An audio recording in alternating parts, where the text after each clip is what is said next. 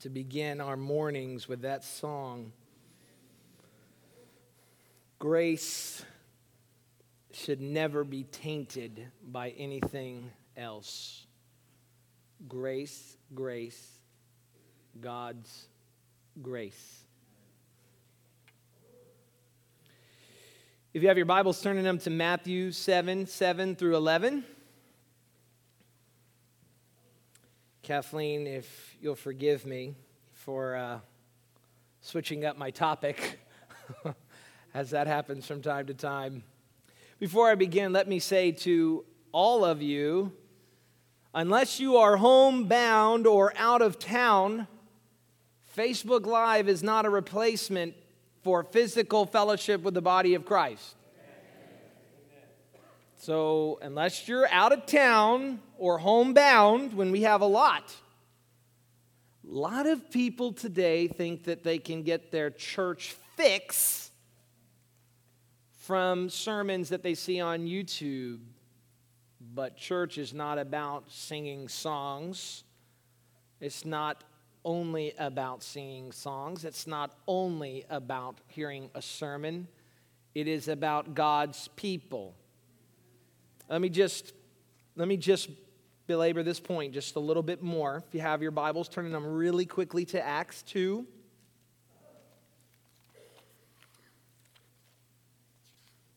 I want to bring this point home. I want to make it, it's my pre sermon sermon.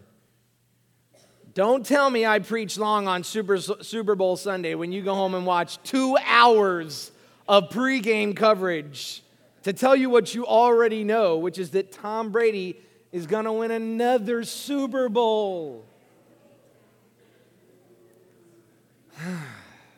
I mean, I'm not rooting for him, y'all. But facts are facts. Verse 42, chapter 2. And they devoted themselves to the apostles' teaching and the fellowship, and to the breaking of bread and the prayers, and all came upon every soul, and many wonders and signs were being done through the apostles, and all who believed were together. And were selling their possessions and belongings and distributing the proceeds to all as any had need, and day by day attending the temple together and in breaking bread in their homes, they received their food with glad and generous hearts.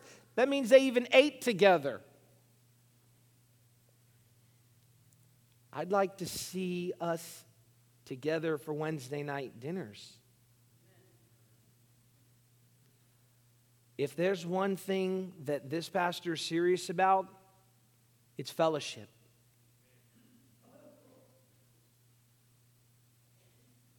because the early church was serious about fellowship. Because God is eternally in fellowship Father, Son, Holy Spirit.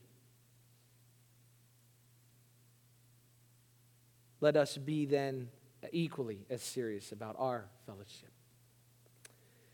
Matthew 7 7 through 11. Several weeks ago, I preached a sermon on prayer. And there were a lot of questions about it, so I wanted to follow up with a post sermon on prayer. And this is a wonderful sermon, a wonderful passage for us to deal with. It's one that I believe is misleading to many and can be of great value when we find out exactly what Jesus has in mind here. Ask and it will be given to you. Seek and you will find. Knock, and it will be open to you. For everyone who asks receives, and the one who seeks finds, and to the one who knocks it will be opened. Or which of you, if his son ask him for bread, will give him a stone? Or if he ask for a fish, will give him a serpent? If you then, who are evil, for those of you who said Jesus didn't use strong language, the Greek means you who are evil. Know how to give good gifts to your children.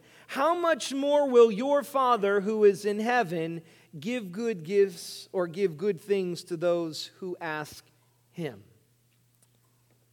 The Bible commands us to pray. Well, why? God is sovereign. He has foreordained everything that will ever come to pass.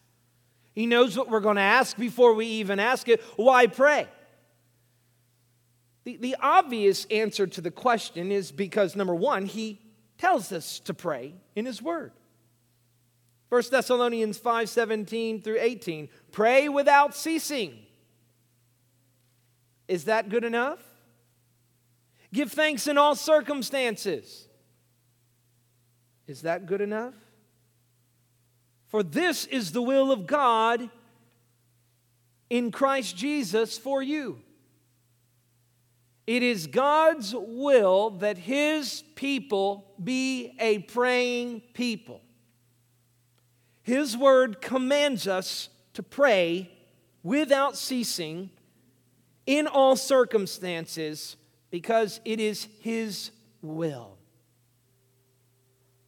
When parents tell their children, their, their children to do something and the child asks why, it usually irritates us because we know our will for them is better than that what they could ever want for themselves. When we tell them to go to bed and they fight us on it, like last night. Oh, gosh.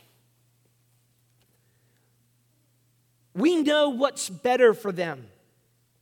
And so we feel indignant and we say to our children, What? Jackie, I'm looking right at you. What do you say? You say to your children, Because I said so. And really, that should be enough. For God's people, that should be enough. God's people are to be a praying people.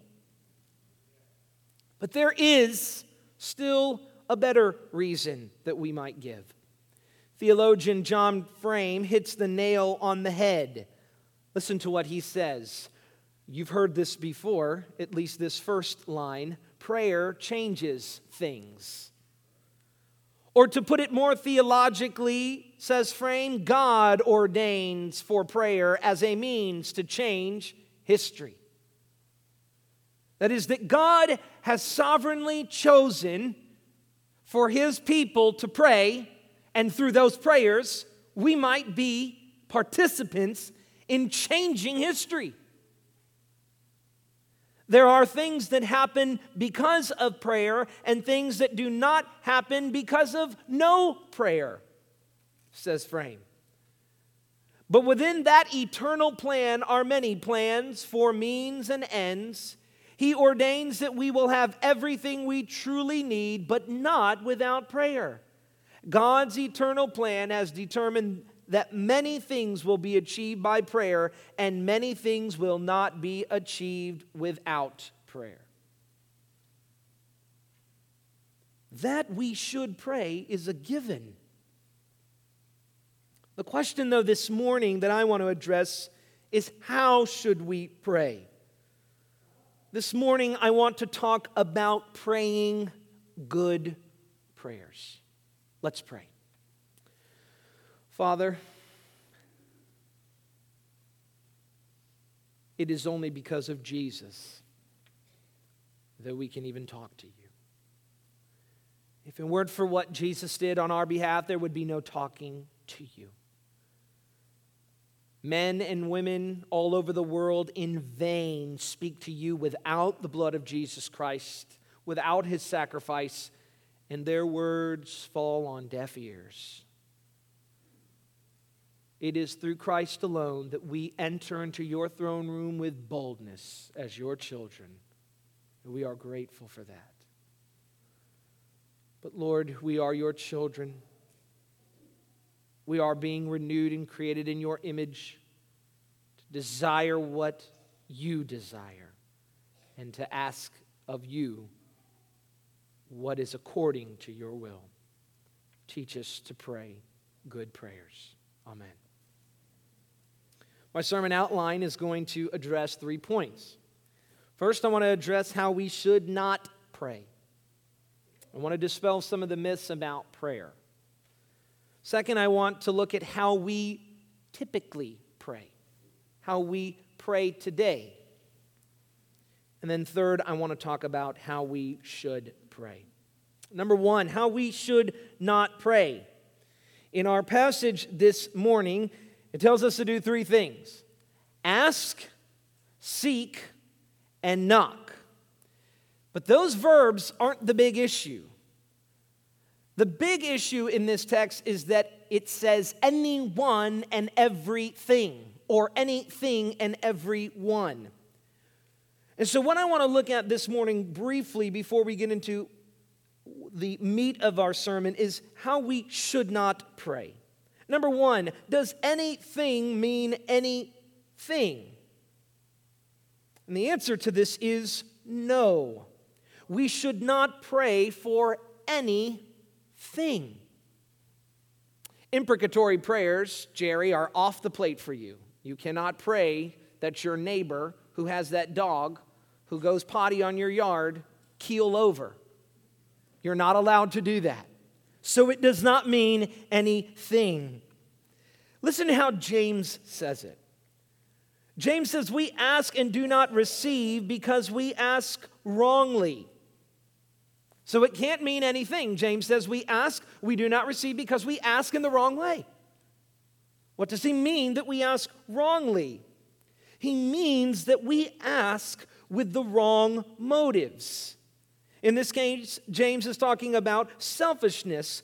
And he says, We ask in order that we may spend it on our passions. Passions meaning desire for worldly things that when we don't get, we resort to sinful means.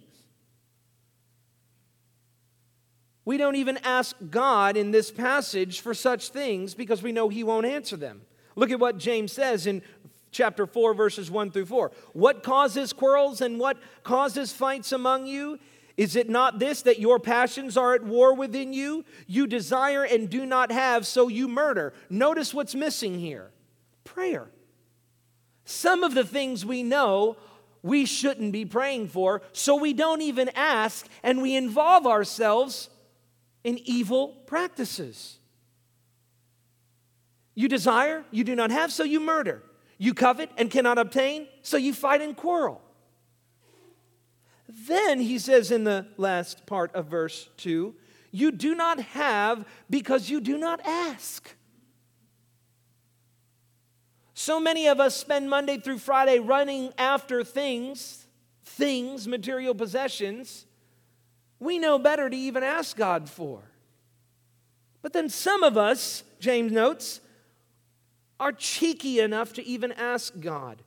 He says, You ask, though, and do not receive because you ask wrongly to spend it on your passions. And then he says this this is an interesting tag on here in verse 4 You adulterous people. Why are we adulterous? For asking things to consume those things for ourselves. He calls the selfish person adulterous. Why? Because the selfish person desires idols rather than God. God is a jealous lover of his people. He desires us to desire him and not things. Listen to your prayers. I have been made very aware of this recently with praying with my children that I ask for things and I don't ask for God that in my prayer life, when I am running after, is everything except God. God, keep us safe. God, keep us healthy. God, take that mole away. God, make sure that I get more money. Give us these jobs. And I never get to the thanking, to the adoring, because we don't have time for that. We've got a list, and like Santa Claus, we've got to get that list out. But James says that makes us adulterous when our prayer life is focused on things and not a person. Doug Heffernan from King of Queens once said, This does not equal this.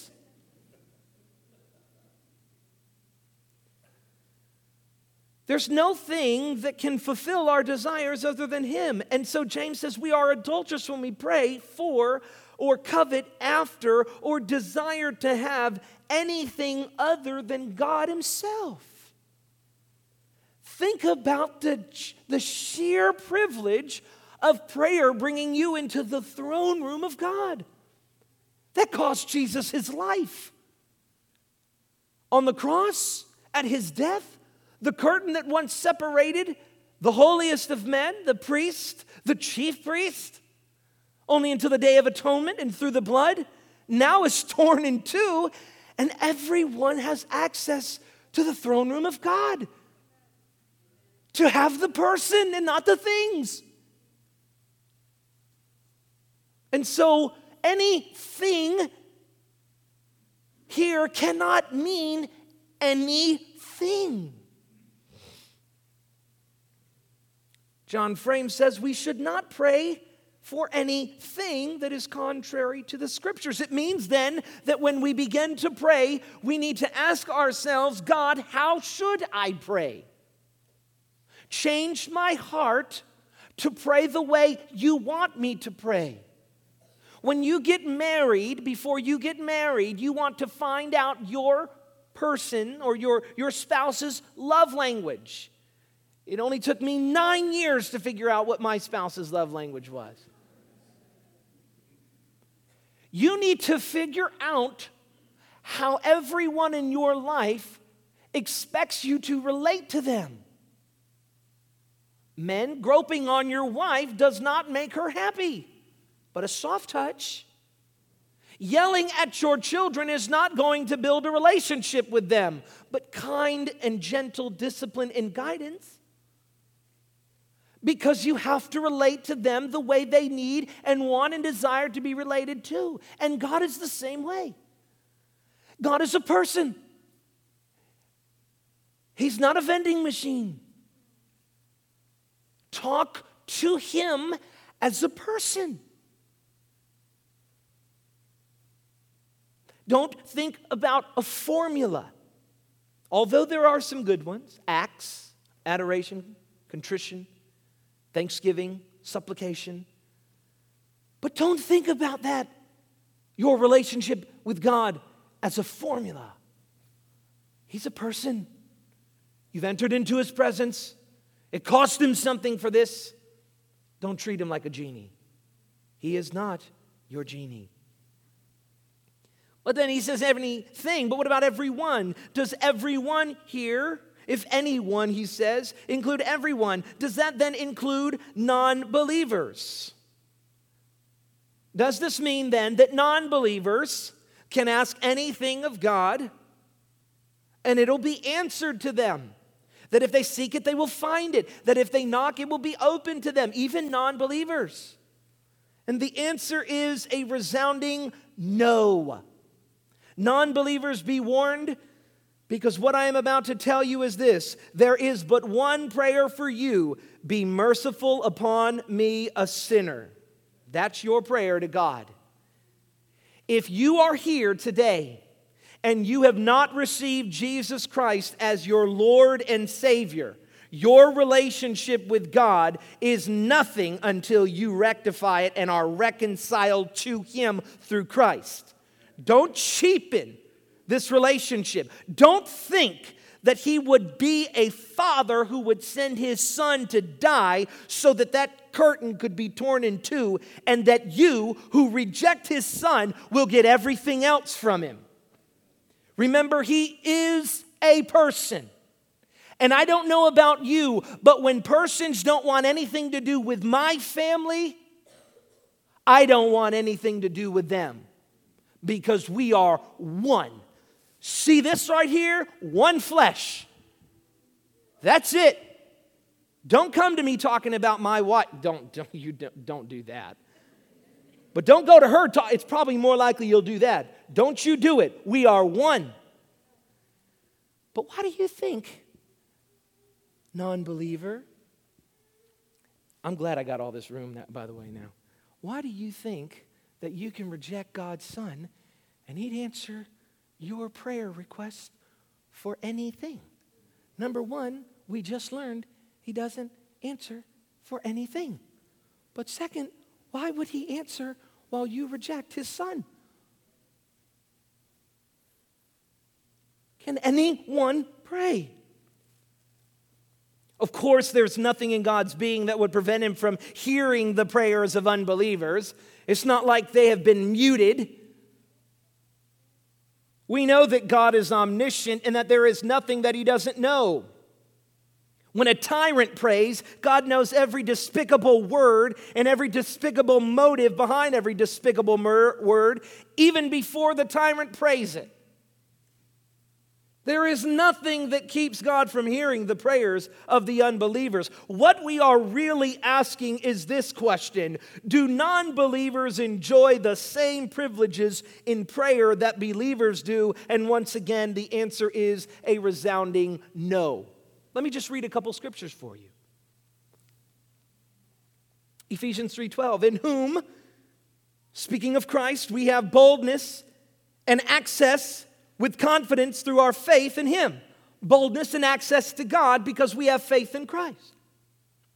We are privileged, bought by Christ's blood, to be and speak with the Father. Hebrews 7 25. Now, now you tell me how a non believer can speak to God if he has not access through Christ. Real access, not open sesame, magic word access. Hebrews 7:25. Consequently, he is able to save to the uttermost those who draw near to God through him, that is through Christ since he always lives to make intercession for them. Who? Those who call upon the name of the Lord. Jesus makes intercession to the Father for our behalf. Hebrews 10 19 through 24 or 22. Therefore, brothers, since we have confidence, brothers, that means we have the same Father. Since we have confidence to enter the holy places by the blood of Jesus, the holy places is where God is. By the new and living way that He opened for us through the curtain that is through His flesh. And since we have a great priest over the house of God, let us draw near with a true heart, in full assurance of faith, with our hearts sprinkled clean from an evil conscience and our bodies washed with pure water. Listen to the emotional language of prayer. It is a real spiritual act, it is a covenant now signed and sealed in the blood of the Son. That's prayer. So, no, non believers, you do not enjoy the same privileges that believers do. But the good news is you can. It begins with the confession of our sins and the reception of Christ as our Savior. The Bible tells us that not everyone gives us or has access to the Lord. Non believers certainly do not enjoy the intercessor in Christ since they have not called on him to be their intercessor. Furthermore, James tells us that those in whom their passions wage war against them pray only that they may consume for themselves. God will not be fooled by our prayers. He knows our hearts. And God will not reward those that have a heart for selfishness and not a heart for Him. Therefore, Matthew 7 7 through 11 is for believers. The ask, the seek, and the knock is for you, Christian. It is good news. But let's talk then about what that means for us. How do we normally pray? Matthew tells us that our heavenly Father gives infinitely, that's inferred, infinitely better things or infinitely good things as opposed to our earthly fathers. Good is, of course, a relative term, right? A good game for a quarterback is when he throws 250 yards, two touchdowns, and no interceptions. For Tom Brady, that's a bad game. He's such a jerk. Um, but of course, it could be better. But in our passage here, the good things we're asking for are relative to the standards that God Himself has set and not the low standards of men. God has set for us in prayer high standards and not low standards. So Jesus asked the question If you who are evil know how to give good gifts to your children, how much more will your Father in heaven give good things to those who ask him? What is the point? Men, evil men, know how to give good gifts according to their evil ways. But God gives infinitely greater gifts according to his goodness. So I want you to see what's happening here. Evil men can give good gifts. All men, all women, everyone evil. My father, for Christmas, was not a very romantic person. He would walk into the room. Remember one Christmas? In fact, the Christmas before I got serious about saving money, it was when I was in my FUBU phase. I loved FUBU. I had to wear, what a stupid name, by the way, FUBU. And I wore that stuff, man, I loved it. And it was like, it was like $100 for like a shirt and some jeans, you know, 100 and $150 for a shirt and some jeans. And I remember my dad knew because I had made a request, I said, yeah, these are the clothes I want. And he came into the room and he gave me $100. I tell you, you can't even get one pant leg FUBU for 100 bucks. And he says, here, go ahead, spend it however you want. And I thought, man, he is so cheap. I had, and I had an epiphany within the next year. And I, remember having a conversation with a young, with a, with a guy at my work who began to talk to me about saving money. And I began to save my money. And I saved it and saved it. If I had a penny, I saved it. I stayed home on Friday nights. I didn't go out. I used to spend my entire paycheck before the weekend was up. And I remember the Christmas, the first Christmas, my father, being evil, noticed that I was taking my savings very seriously. And he walked in and he handed me a check for $1,000. And he says, I know you're going to use this for good. That's a good Father. Being evil gave a great gift. And for about six, seven years there, every Christmas, Dad would cut an unromantic $1,000 check that we would put in our savings that helped me take care of a, a young family, a wife who was going in school. And we would use that as a surplus. That's a good gift, and I never forget it. But Jesus wants us to compare that really good gift from our evil fathers who give good to the way that a good and infinitely greater God gives good gifts. So he doesn't answer it, and he just says, How much more? How much more is a rhetorical question, even though it doesn't end with a question mark. It actually ends with an exclamation mark because it's exclaiming this. It's a statement. You can't even calculate what your good God, who knows better than your evil father, would give you through prayer. It's incalculable. That's what he's teaching us. You got evil fathers, they give good gifts, but you got an infinitely good father, and he knows exactly what you need.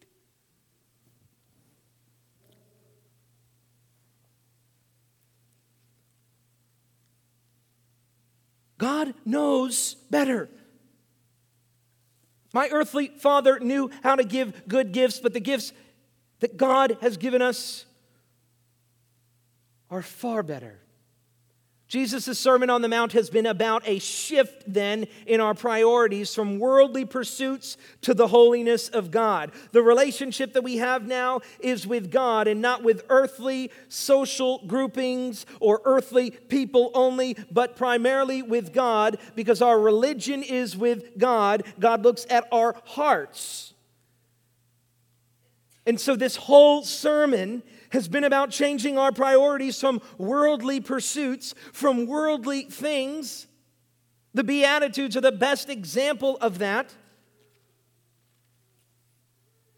Blessed are the poor in spirit, Blessed are those who mourn. Blessed are the meek. Blessed are those who hunger and thirst for righteousness. Blessed are the merciful. Blessed are the pure in heart. Blessed are the peacemakers. Blessed are those who are persecuted for righteousness' sake. Blessed are you when others revile you and persecute you and utter all kinds of evil against you falsely on my account. Do we think then at the end of this sermon Jesus has lost his sight and now he was telling us to ask for lesser things? No. This is a message for kingdom people, hearing a kingdom message to pray like Christians. Matthew 6 31, 33 said this Don't be anxious about things. What shall we eat, or what shall we drink, or what shall we wear? The Gentiles, that is, the non believers, seek after these things, but your heavenly Father knows that you need them all. Instead, when you pray, he doesn't say when you pray, but seek first the kingdom of God and his righteousness, and all these things will be added to you. Jesus wants to change the way we pray. So, how do we normally pray? We normally pray for things and not to God Himself as a person. When we ask, we ask that we may consume. When we seek, we seek other things than God. When we knock, we knock on the door of someone else. Now, this verse tells us that we can ask even for these smaller things, and I'm certainly not saying we should not ask for secondary things, but we should not begin with asking for secondary things when we are in need of food and shelter and clothing, when we're sick, when we need strength for our faith, wisdom for our decisions, and help for our tasks, God is the one who grants all those things to us through prayer. But prayer should be so much more. In fact, how many of us have wonderful, trivial things without even praying? Of course, we know God grants them to us. But hard work pays off. There is something in the American parable that says early to bed, early to rise makes a man healthy, wealthy, and wise. Young person, don't expect to be rich and famous when you don't put any work into it. You're not going to be a famous rock star learning how to play Guitar Hero. Famous rock stars become famous from hours of bloody fingers spent in a basement sacrificing friendship and relationship to get it. That's the price they pay. And so, yes, you can get these trivial things through hard work. And, Christian, you shouldn't expect that because you've got God that somehow you don't have to work hard. God's word said if a man does not work, he should not eat. That is Second Thessalonians 3 10 through 12. For even when we were with you, we would give you this command if anyone is not willing to work, let him not eat. Paul said that to the church. For when we hear that some among you walk in idleness, not busy at work, but busy bodies. I always picture the big person sitting on the couch picking up the phone gossiping when he says that. Not busy at work, but busy bodies busy with their mouth. And Paul says, such persons we command and encouraging the Lord Jesus Christ to do their work quietly and to earn their own living, says Paul. So when we pray for these trivial things, you make sure that in your Monday through Friday, your day to day, that what you are praying for is a one to one correspondence in the effort that you pour in to your life to have and provide things. But asking, seeking, and knocking for God means we're asking Him for what He and He alone can grant. Worship of Him. Hannah's prayer when she heard the news that she would have a son, the first words out of her mouth were, My soul exults in the Lord. Provisions, we ask. Forgiveness for sins, we knock. Faith, and much, much more. But why do we even need to say all this? Isn't it obvious to us that we don't go to God and ask only for material things that we may consume them for ourselves? Apparently, name it and claim it, and health and wealth prosperity gospel has been there since the beginning, and the early church has used prayer only as a means of getting trivial things. Well, then, how should we pray? What I am advocating this morning is not for you to stop asking God to care for your needs. Jesus has taught us pray for God's daily bread, keep us from sin, from temptation, lead us not into temptation, deliver us from evil, to pray for those provisions. And I am not advocating that we stop there. We don't need to stop praying for safety and health and job opportunities and all the other secondary things that matter in this life because they still come from God. He causes it to rain on the just and unjust, and the sun to shine on the just and unjust. Here's what I'm saying we must not neglect the weightier matters of asking seeking, and knocking on God's door because we desire Him above all else. We know that God desires us to ask and seek and knock for greater gifts. But Jesus said the Gentiles, when they knocked, when they asked, when they sought, they sought for things only. They called out for the meager things of life. They desired that which perishes, but believers must desire that which is imperishable, namely God Himself. Our seeking has been directed by Christ. Our prayer life, our asking and our knocking has been directed by Christ for these two things God's kingdom and his righteousness above all else in our prayer life. Therefore, when we pray, we pray in the confidence that God's Spirit works in us to seek God's will and not our will always to be done. 1 John 5 14 through 15 says this. And this is the confidence that we have toward him that if we ask, here's that word, anything. The confidence then this morning, as I spent this morning dismantling all of your all of our misunderstandings about what prayer is and asking for anything here we find ourselves putting it back together and erecting the proper way to pray. We're back to that word again. Here it is have confidence this is the confidence that we have toward him that if we ask anything according to his will, he hears us. Wow.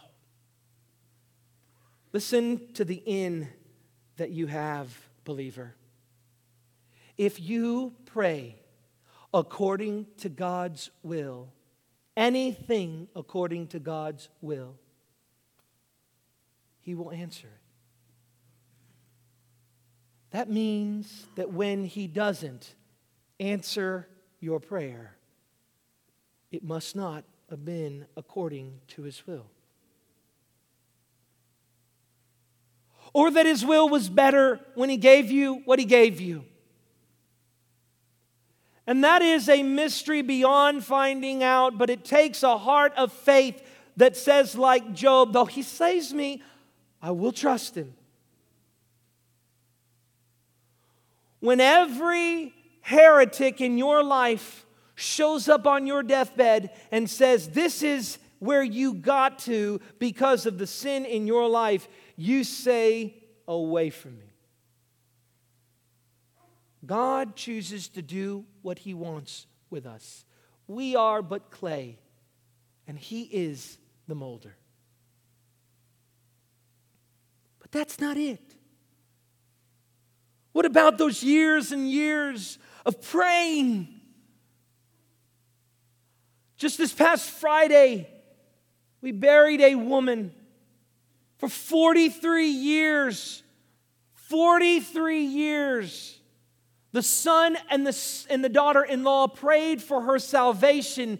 And three weeks before she died, she called her daughter in law into the room and said, Read to me from the Bible. And she prayed to receive Christ. 43 years.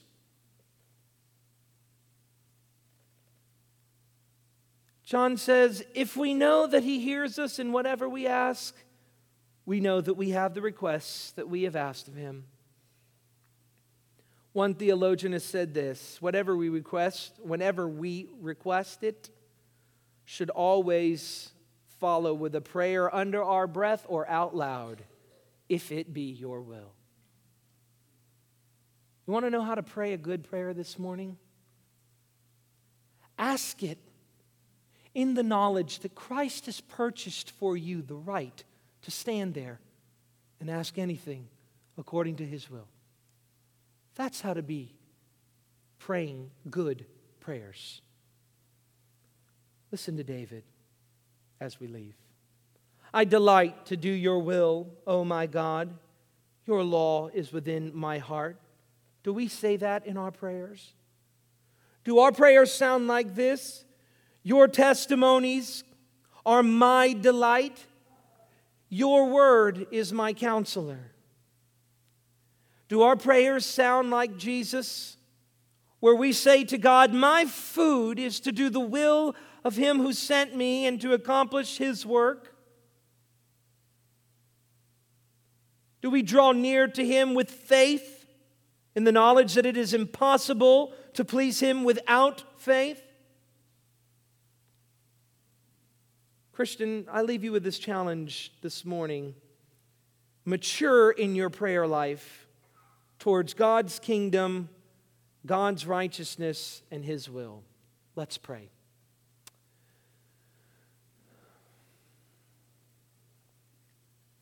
God, teach us to desire you in our prayer life. Show us, Lord, that things jobs, relationships, everything in this life is like chaff, blown away with time and corruption. But you, God, are an everlasting God. Whenever we come to you, the line is never busy. Whenever we come to you, in the knowledge of your will and through your Son, you answer our prayers. What a privilege.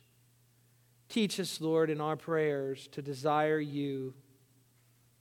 Teach us to thank you for what you've done. Teach us to adore you. Teach us, Lord, to recognize that everything that we have in our life clothes, food and shelter was given by you. You know that we need those things. Teach us, Lord God, to spend less time on those things and more time just acknowledging your grace, your marvelous grace. You are Almighty, Father. Elevate our prayers today to a personal relationship with you. Thank you, God, for purchasing us that relationship through the blood of your Son, Jesus Christ. Amen.